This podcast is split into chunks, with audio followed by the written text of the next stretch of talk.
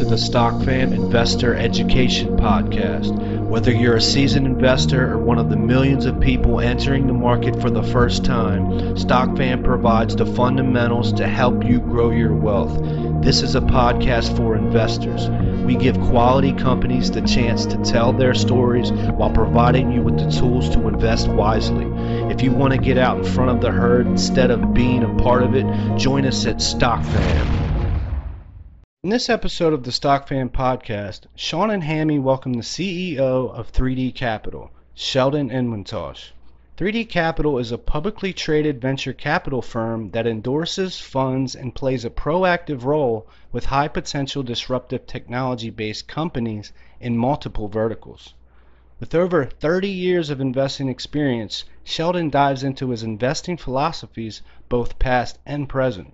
Additionally, he provides insight as to where he believes the world is headed in regards to digital currency, blockchain, NFTs, the metaverse, and the utilization of technology in the minerals and rare earths domain.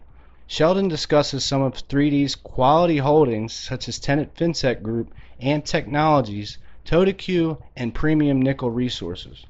Sean, Hammy, and Sheldon highlight why 3D Capital is a unique and attractive investment opportunity, followed by some final words of wisdom from Sheldon himself.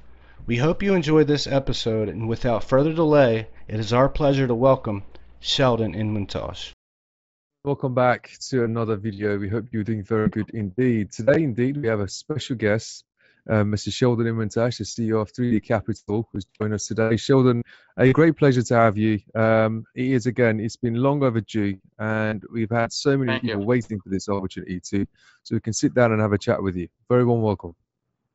Perfect. Thank you. Thanks for having me. Yeah, so I think the first thing we'd like to jump into, just to give everyone a sense of, you know, who, who you are and, and what you've kind of accomplished, is kind of go over your philosophy for what you're doing with 3D Capital. Uh, it's important for investors to to understand that, you know, this isn't your first venture in, into building um, a capital fund like this. Uh, you know, Pine Tree back in the day, you built that to over a billion dollars, I believe. Correct me if I'm wrong, 770 million in assets.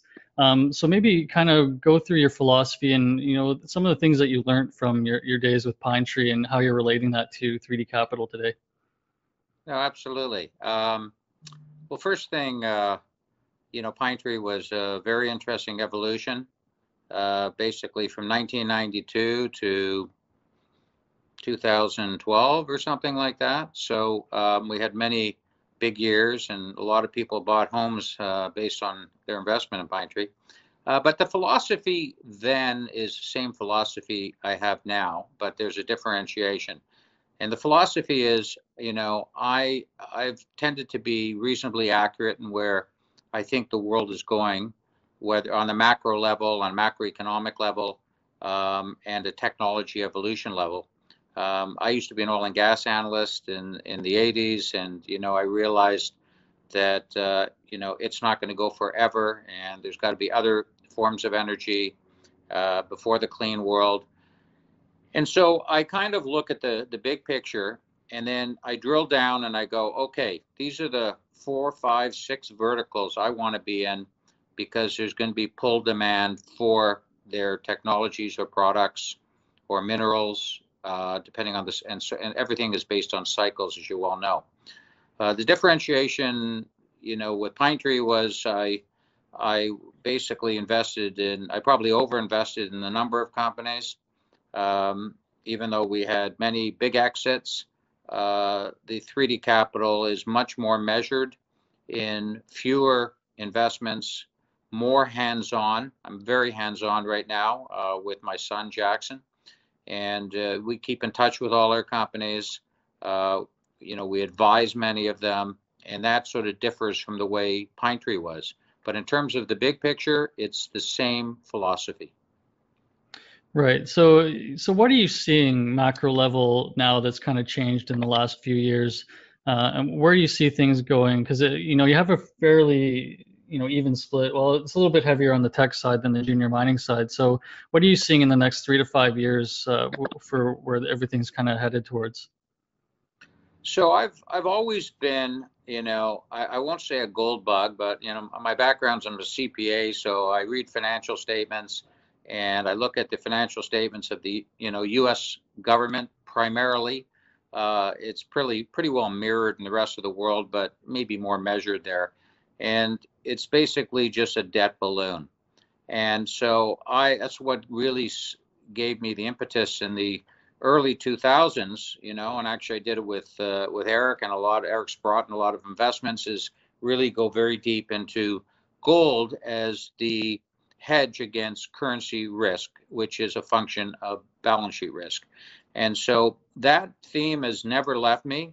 Um, I believe that the, the, the new paradigm shift is in digital currencies, of which many people in the gold market won't accept, but I totally accept. And I frankly, I believe that, you know, let's call it Bitcoin, which is the ultimate brand in a digital currency, is, is a headwind for gold. If I believe if Bitcoin didn't exist, gold would be higher but not that they, you know, they're mutually exclusive. I believe they can coexist, but that is that is a key feature of you know why we are involved in alternative investments slash the mineral side, uh, which is based more on discovery, um, and then uh, also on the blockchain side. I believe in blockchain as a utility big time. I believe it's going to add value and, and improve the supply chains, uh, reduce costs, reduce friction, more transparency.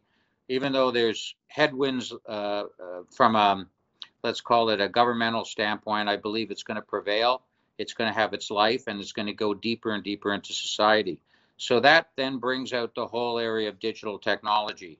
And that is obviously exploding for other reasons um, with the you know the COVID pandemic and everything else. So so these things, in my view, all tie together. Um, then and from the mineral standpoint, you know, a new paradigm. It's not new. I was involved in it 10 years ago. It's a whole area of rare earths, which is a function of technology and the advancement of technology to create new materials. So that is uh, also a, a, focus of ours. Uh, there are not that many uh, viable deposits on the planet. Uh, but because it wasn't my first rodeo, I've been able to really figure out the, the prime suspects in terms of the companies to invest in. So, you know, really it has to do with macro sort of currency risk and then technology. And then out of that technology is coming new industries like EV, ESG, environmentally sensitive uh, uh, materials, uh, products, etc. You know, we're, we're, we're witnessing, we all witnessing the the hottest summer of my lifetime, and you know, even though the weather's nice, it's it's it's caused a lot of damage and fires and everything else. So, so they're they're really the one thing I say to people, and sorry for being long-winded, is that in the olden days it used to be you invest in gold, precious metals, you they went up, the stock market went down, and then you had vice versa, great stock market, and, and obviously interest rates were a function of that. Today, there are multiple verticals that no one ever realized would occur, and it's snowballing. It's going exponential in the last, I'll call it 10 years, and we're seeing companies, whether it be on the biotech side. I mean, Moderna is bigger than Merck today, and who would have thought that 10 years ago? You would have never thought a mm-hmm. startup could actually get there that quickly. So uh, there are so many places to invest, and to me, it's the most exciting time of my venture capital lifetime, uh, based on, on on how the world's evolving. Brilliant, Sheldon. Um, that's correct. We are at that inflection point in technology, and uh, most of these tech companies were founded during uncertain times. You look at Uber, you look at Apple. Most of them were founded during the times of hardship economically, mostly. I wanted to ask you about Canada what what are the challenges that you see that these new young tech companies are facing in the country? Because I think we are attracting the brightest talents from around the world, and we have a very strong education system here. Do you think Canada could overtake the US or even match them perhaps in the next couple of years?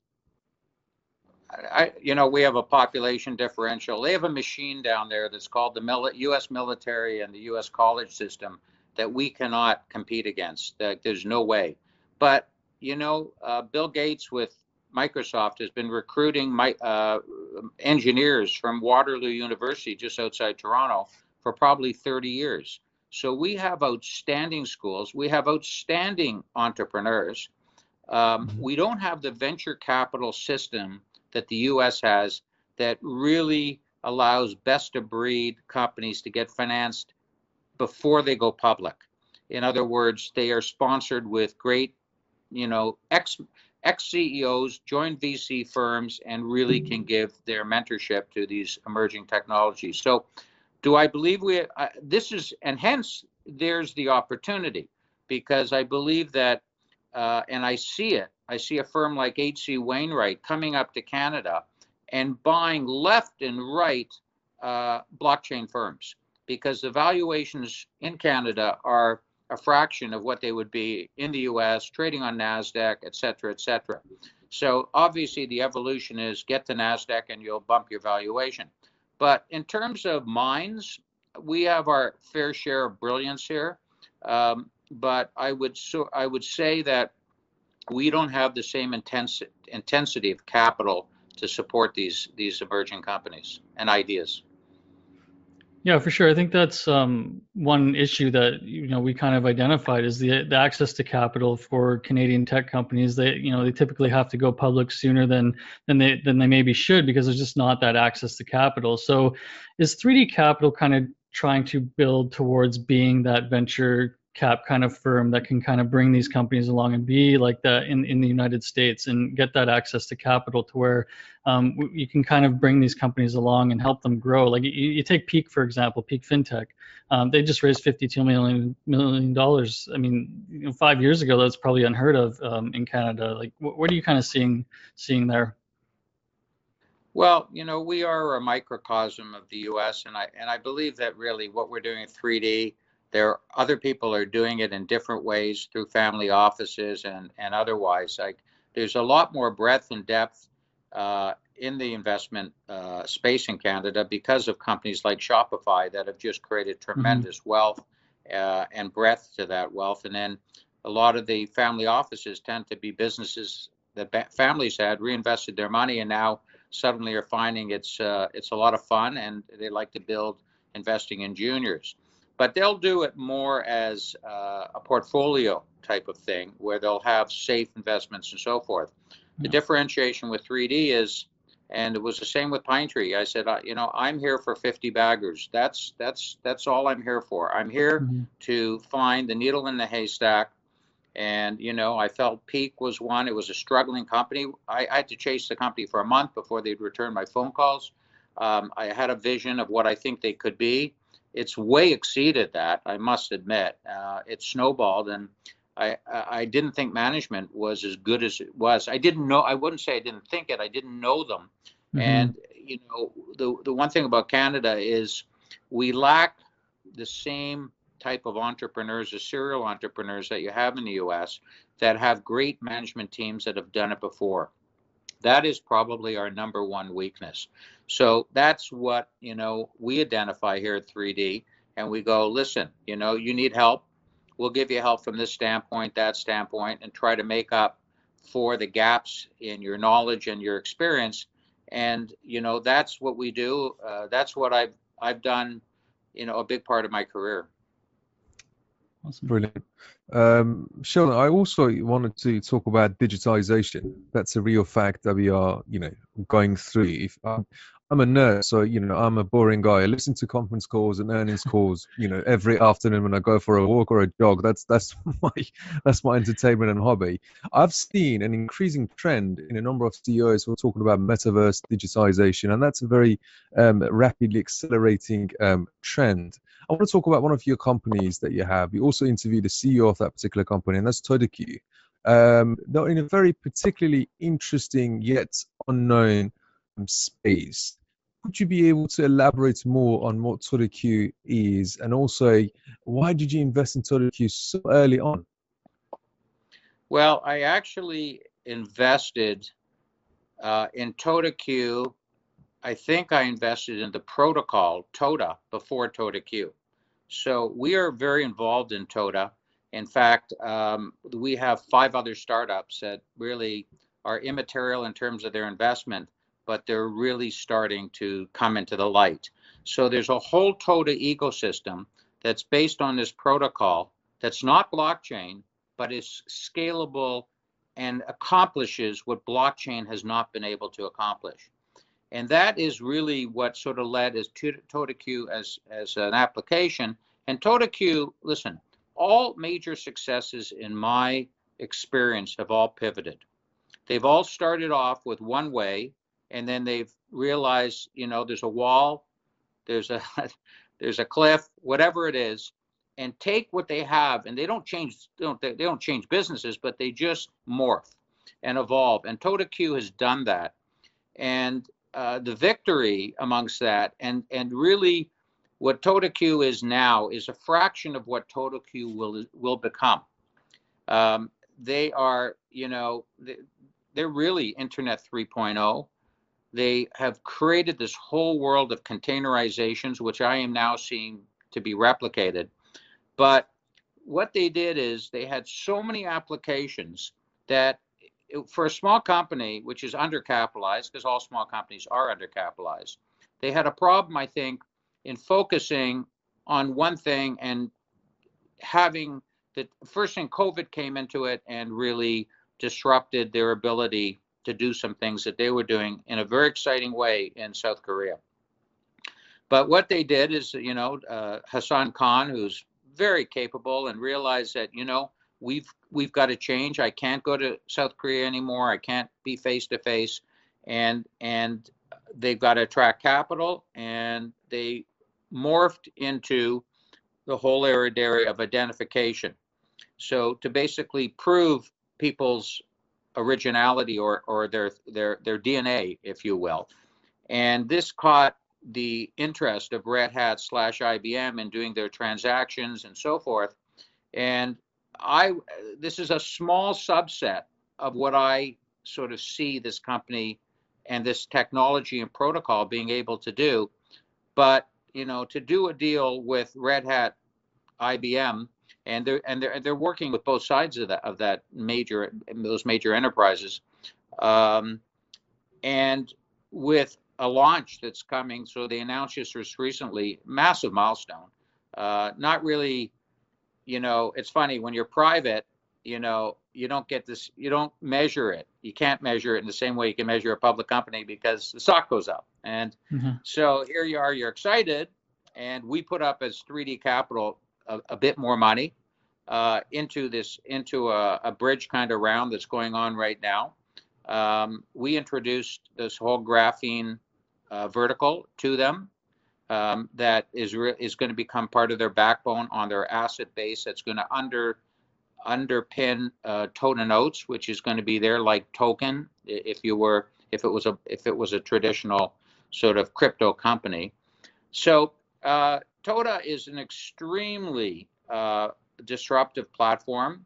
Uh, the underlying protocol, as well as what TODAQ is doing, utilizing that protocol in many different verticals. So it's one of these companies that, you know, because it's private, we can't, you know, we don't arm wave, we don't talk about it very often, um, but it could be probably one of one of many surprises to come out of our portfolio. Yeah, excellent. Speaking of another surprise that could be coming out of the portfolio, uh, PNR is another one that we've kind of looked uh, deeply into. We know that it was one of, if not the biggest copper nickel mine in the world at one point in time, if not still today. Um, billions of dollars invested into it. Unfortunately, it was uh, shut down I believe in 2010 or so, like in that area when copper prices and that kind of tanked. So maybe talk a little bit about PNR and, and uh, how that's going and what the plans are for bringing that public, if, if you're able to talk about it at all. No, I can I can talk about it in in a, in a, in a certain amount. It's it's a private company. Uh, we own approximately 10% of the company. I started uh, working on this project with uh, an associate, Arno Brand, who's a Namibian, uh, in 2018. So we were doing what we have another company called One Billion. It's private, but we were basically um, creating, you know, a massive incubator of potential. What I it was a very depressed time in the gold market, and, and we basically were able to secure major wafts of swaths of land uh, that uh, are very, very, uh, you know, potential potentially lucrative here uh, uh, with these prices of gold. but while we were doing that, you know, and that was sort of on the side, we came across the fact that this asset was was in bankruptcy and was going to um, a competitive process for resurrection. And at one point, it was part of this deposit was the old LionOre, and I believe LionOre sold for something like eight billion dollars. There's a lot of there's a lot of Lamborghinis around Vancouver because of LionOre, um, and this is much bigger than LionOre. There's nine properties in it. We were able to, and I put forward my balance sheet on 3D Capital to get access to the data room and be a qualified bidder. And then we were narrowed down. We found, I think, the best management team that there is in nickel that is not at a big, large company. And we collaborated to go to become the preferred bidder. And now uh, we're hoping within 45 days to go to a definitive agreement, which is a massive milestone. And um, we've shown the project to really smart geos and investors and whatever and they're they're over the moon on the potential upside. Like so, currently there's a major asset there in terms of nickel copper, and you know if you uh, with with PGM credits, but if you look at the EV market today and batteries and so forth, nickel is a serious problem um, to get, and not only that, the nickel, uh, let's call it buyers, need it to be clean. It needs to be green. So, mm-hmm. You know, you can't have these dirty old smelters, which this company had and was shut down. And so we're acquiring it with no, uh, not taking on the environmental responsibilities of that. And we're going to turn it into a fully green mine. Um, so the, the, the upside there is tremendous, but the drilling upside, we think, could potentially, you know, put this in the category of a Voisey's Bay. And, you know, mm-hmm. I know that's big word speaking, but the system we know goes for nine kilometers. And this group that's done all this work, uh, you know, is they've been there many times. You know, uh, we've done a lot of due diligence. Our application was, I think, three or four hundred pages. Um, you know, like about six feet off the ground. Uh, so we've done everything from metallurgy to engineering to geological assessment and everything. So uh, this could be just, um, you know, I won't say a sleeper because it's not, but it's private. Uh, and we're hoping that we'll be public uh, probably Q1 next year. Incredible. Brilliant. Thank you so much. Hammond, do you have a follow up question or? No, go ahead. I wanted to ask you, um, Sheldon. Um, I was going through your background, I have to be honest, um, and I found out that you're also a, a very keen art collector, um, and that's an interesting topic. Maybe not many people know. Um, connecting art to the NFTs. Do you think NFTs were a temporary short-term hype, or do you think that will have a future? No, I think NFTs have a massive future, but not necessarily in art. And um, you know, yes, I'm a collector of contemporary art, and I think collecting art in the way I do is very similar to the way I run my business, you know, where I take emerging artists and I bet on them. I ask a bunch of questions, do my due diligence, visit them in the studio, look at their uh, track record of exhibitions and whatever it is. And it's, you know, I've punched in the, you know, like in the 80, 90% success rate there. Um, but NFTs, I believe, are going to have many, many applications. And do I believe it's here to stay? 100%. Um, is every company going to be successful? No. Um, you know, it's, you know, some people sort of say, why would I pay for a JPEG? And, you know, there, it's, it's about a bit of the mindset, and it's a subset of the metaverse where people want to own things that are unique, that only they can have, and they can experience, and they can share at their own leisure. And it's a very you know, it's it's a big topic, um, but it's very real, uh, and we are in the in the throes right now of investing in in, in two NFT companies, um, and uh, looking at what is evolving out there, people are going to be quite surprised at the utility of these NFTs, not just a picture of a painting, you know, like Beeple or something like that, which it was, Yeah. I think, a phenomenon. It was basically a couple crypto billionaires just duking it out, and it was an ego thing. That's what I believe. I don't believe you can measure that value of 69 million and apply it to everything else. I, I, you know, unless currencies become worth nothing, and then, you know, the whole uh, blockchain or sorry, crypto world just crossed two trillion. And I remember when it was 300 billion, about you know, a year and a half ago. so you know, there's really a legitimacy uh, there, and that is going to tie in very nicely to NFTs.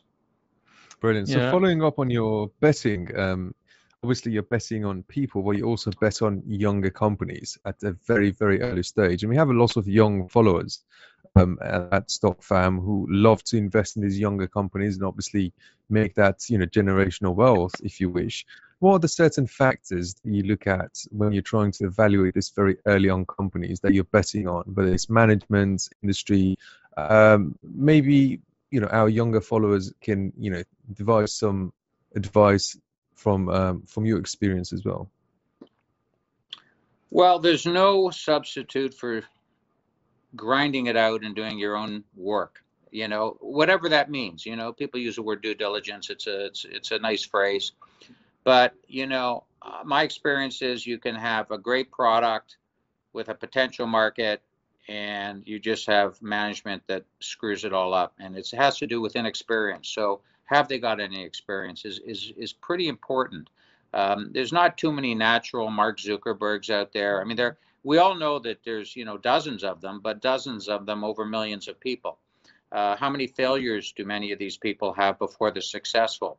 Um, so people is is is just uh, you know I used to joke that you know a great CEO could bring a new fork company and you know forks for eating and and make it successful you know because they would know how to market it they don't know how to get their costs down and so forth. Um, you know you want to also what i like to see is a proprietary edge i through ip and that's kind of a big part of what we do as well. We want to know that that company has you know some protection and there's a barrier to entry uh, for others entering that same space so I think the intellectual property, depending if it's technology, obviously, is quite important. But you know, it also could be your location of your property. I mean, in in in in another application or another industry. So um, you do as much reading as you can, and you ask as many questions as you can, and you don't believe everything you're told. yeah 100% there's so much misinformation out there.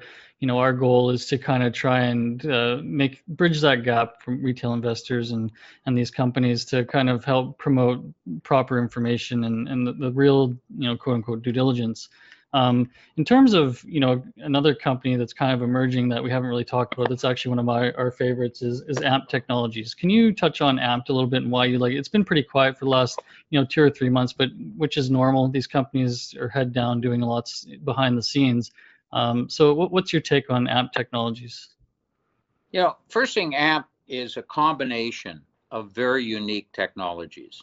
And putting it all together, they've created applications that there is a big and growing need for, whether it's reducing latency, which is big in the video sports arenas and, and other applications. Um, I just got an update on the company. I'm very sensitive to talking about it. Um, but I would say that AMPD is where peak fintech was a year ago, you know, in terms of growing revenue and dem- dem- dem- demonstrating the potential that they could have in the world and, and, and niche that they're in. Well, it's it's a incredible um, comparison, but I mean it, it's not out of the realm of like reality. I mean, when we talked to Anthony last, he he mentioned to us about the pods and how much they could generate, and then the virtual production studio, how much that could generate once that all gets going. So he's been very um, conservative on on their number projections without really including a lot of this stuff. So you know, it doesn't take much, and with high performance computing. Um, you know, you can't run AI, machine learning type applications or digital twinning or esports off of your typical Amazon AWS service, right? So this high performance computing and, and reducing the latency is going to be very important for a lot of um, digitalization and in, in, in, AI and, and whatnot. So I, yeah, I, I agree. I think AMPD is yeah, going to be very I, I interesting. think they need, I think they need some, uh, uh, some use cases. I think mm-hmm. that's going to be very important. And then people realize how they can grow it out. And, and just another point I'll make is that uh, Facebook, Zuckerberg came out and basically said he wants Facebook to be a metaverse company and at mm-hmm. the center of the metaverse. Well, you know what? AMPD is in that world. And even Intel today made a very interesting announcement of what, so they, I guess, I don't know if they came out with their quarter or whatever, what the CEO was on. And what he talked about had a lot of relevance uh, for uh, AMPD. And you know we pass that on. You know anthony's pretty good at knowing what's going on out there. So they are in maybe one of the hottest spaces to come. And they've gotten no respect because they're really you know a very small company pre-revenue you know quietly been building their technology for quite some time. Uh, but now i believe we're heading towards the intersection of where you know their capabilities and real applications meet. And I think the, the revenue growth, you know, could begin sooner rather than later. Yeah, hundred percent. Yeah, um, our, it was very interesting that you mentioned that because um, as soon as I saw that Zuckerberg unveiling of the metaverse that Facebook has, virtual reality. We quickly tweeted that out, didn't we, Hammy? And yeah, we, put um, AMPD as a centrifuge because to have that virtual reality, you know, metaverse, you need to have the infrastructure in place before you go ahead with that. So they are certainly building that, and Anthony's very good at building a very good, efficient, and lean company. That's um, that's certainly what he's been doing. Um, let's address the elephant in the room, Sheldon. Let's talk about. Uh, can we say the darling of your portfolio, Peak FinTech? Um, they've done a phenomenal job recently. It had to be quiet for a couple of months. Uh, but finally, the word is the word is getting out there, as in what a phenomenal company it is, and you know the execution has been immaculate financially, um, and you know in terms of partnerships. The company's executed. Uh, management is very transparent. Um, if you follow the monthly bulletin they file, they basically tell you what's going on. There's no cloak and dagger here. The market is absolutely staggeringly large, and they've demonstrated through bidding processes and so forth that their technology is superior to others. So you add that together with their footprint in China, you know, and China's getting a lot of bad press these days of what's going on with the government, yet they are kind of distinctly outside the outside of that sphere of negativism. And I think it's because of the people they have there and how they do their business and what the government is trying to sort of I won't say crack down on, but but but manage better. But uh, Peak, listen, Peak uh, obviously is perform, perform well in the market. They're well capitalized to execute. They're going to turn that money into value in the company. Uh, but what was very important, um, and you know, I was sort of involved in, in helping it behind the scenes, was a Cubeler acquisition. If there was a risk point in the company, it was the license that Cubeler had given them and the limited time left on that license, uh, in addition to Cubeler's business model, which is a different vertical than Peak's, and involves the monetization of data in private companies. And uh, through a subscription model, I think that they're going to bring a whole other dimension uh, to Peak. First thing, they'll be able to diversify it outside China, which I think everybody would like to see because of the unknowns. So North America is the bigger 800 pound gorilla. They'll be able to go there with a similar model, uh, B2B, and then they'll be able to launch the Cubeler network and the Cubeler engine. And that is going to even. So, what I found quite interesting in the press release when they announced the acquisition of Cubeler, they said they're going to revise uh, their guidance. And anybody that's looked at their guidance either doesn't believe it at all. Well, they didn't believe it when they came out with it, but now I think they believe it. Uh, but literally, I had uh, a call yesterday with, let's call it a strategic investor in one of our companies and he w- he's been involved in Peak, and he says, you know, I believe that they're going to deliver, and if they do, it's a hundred dollar stock. And it, this is a guy that represents institutions, not not a retail arm waving guy. But if you look at a company like Upstart in a similar industry, I think they went public at 20 bucks or 40 bucks, and like a like a year ago or a bit more, I'm not sure. And and you know they they're over 200 dollars now, and they just raised like 800 million. So once you get in the leagues of of top line growth and the market has confidence that you're going to deliver your guidance or exceed it, you know the valuations are exponential. So really, you know, for the most of the world, 99% of the world, once it gets on NASDAQ, peak is beginning. People are going to think NASDAQ was their IPO and they're going to look at it and go, wow, 10 bucks is cheap for this stock. So it's, it's, we're looking at it through a penny stock eyes because we all began investing in it when it was a penny stock. The bones were there. It just didn't get the respect of the market. And, you know, it was still early days, but you know, I've been involved in the company for less than a year, and I, you know, I'm like I'm beyond thrilled at at really management and what and what they've been able to accomplish and their transparency. And so it's Do been you a could- tremendous yeah. It's a tremendous company to work with. Do, do you reckon it could follow in the footsteps of the likes of Shopify and be be another star in you know how great Canada can be in companies out of Canada? Oh yeah, I mean, I think listen, Shopify is uh, is a very unique company, uh, very unique platform. Um, but you know, can Peak be the same thing? I don't really like to arm wave at that level, but could Peak be another upstart? You know, I go absolutely, and you know, so Peak could be a hundred dollar stock. It's just the numbers work, the math works, and Yeah. if you add Cubeler in and you believe in Cubeler, and I don't think most people really understand uh, really deeply what Cubeler does, and and they won't until it's actually out there and launched, and and then people will realize that this is a complementary, you know, application uh, that is outside the box of their current business, and I think that they'll even get a bigger multiple because of that. 100%. We, will- I think will the take B2B Upstart as a comparison.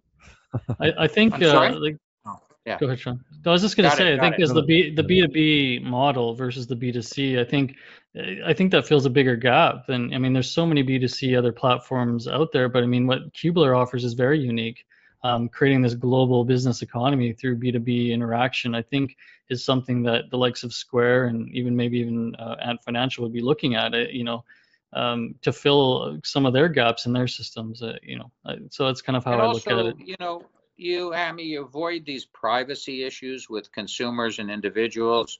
You Mhm. know, where really that's China. One of their big problems with uh, with Ant and and and a lot of the other social media platforms. You know, business is different. You know, uh, you know, business is about statistics and it's about numbers and and trends and so forth. And and everybody wants that data, including governments.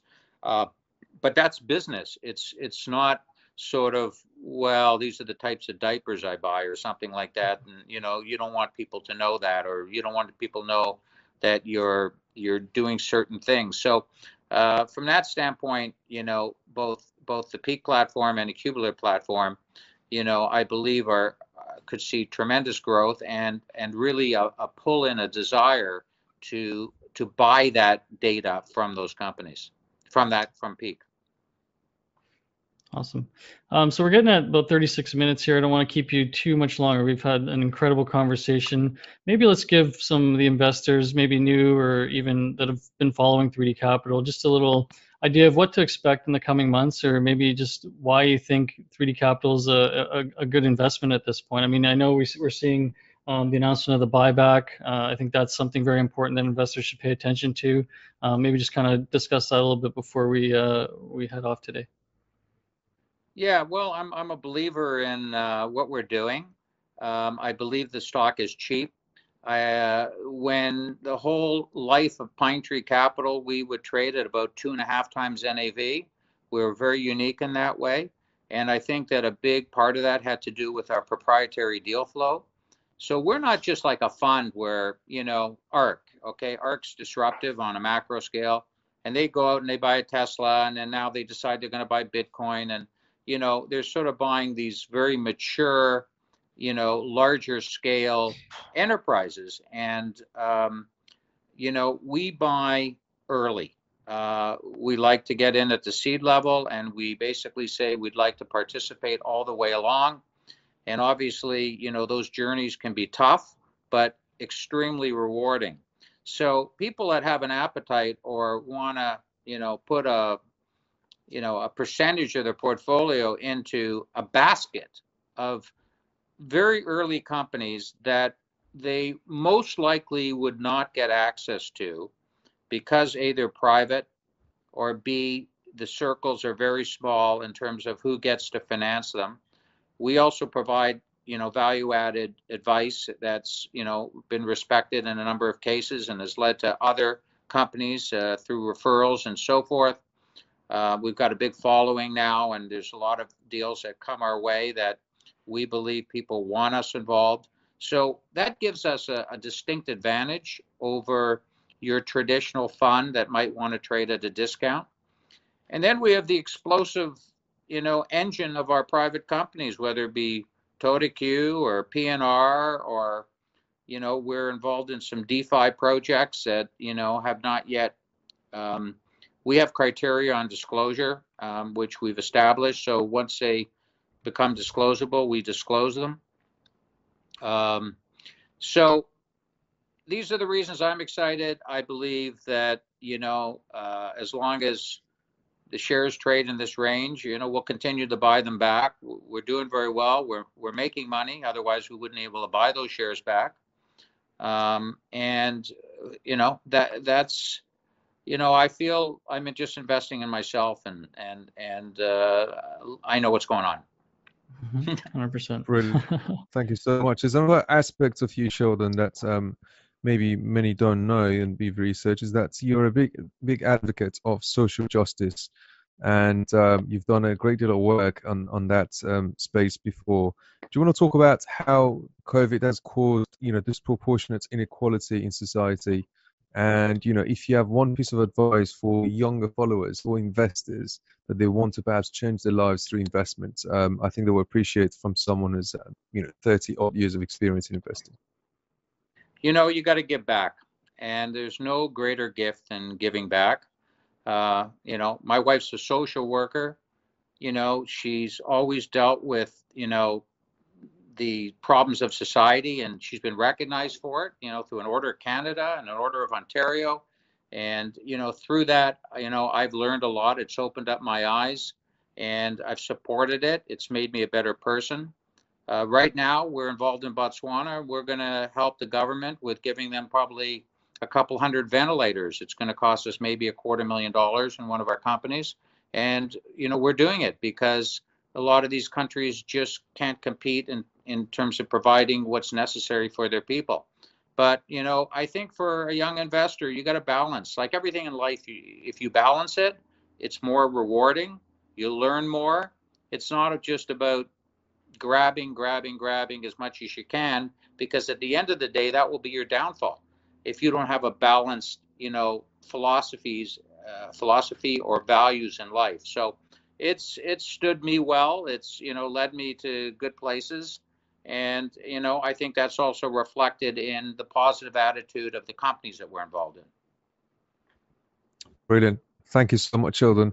Um, it was great finally getting the chance to speak to you about everything disruptive tech, mining, and investment. I'm sure everyone else equally enjoyed it as much as we did. Thank you so much, and hopefully we can have you back on the show uh, very, very soon. Thank you so much. Oh, for sure. Thanks. Thanks for having me. We hope you enjoyed this interview.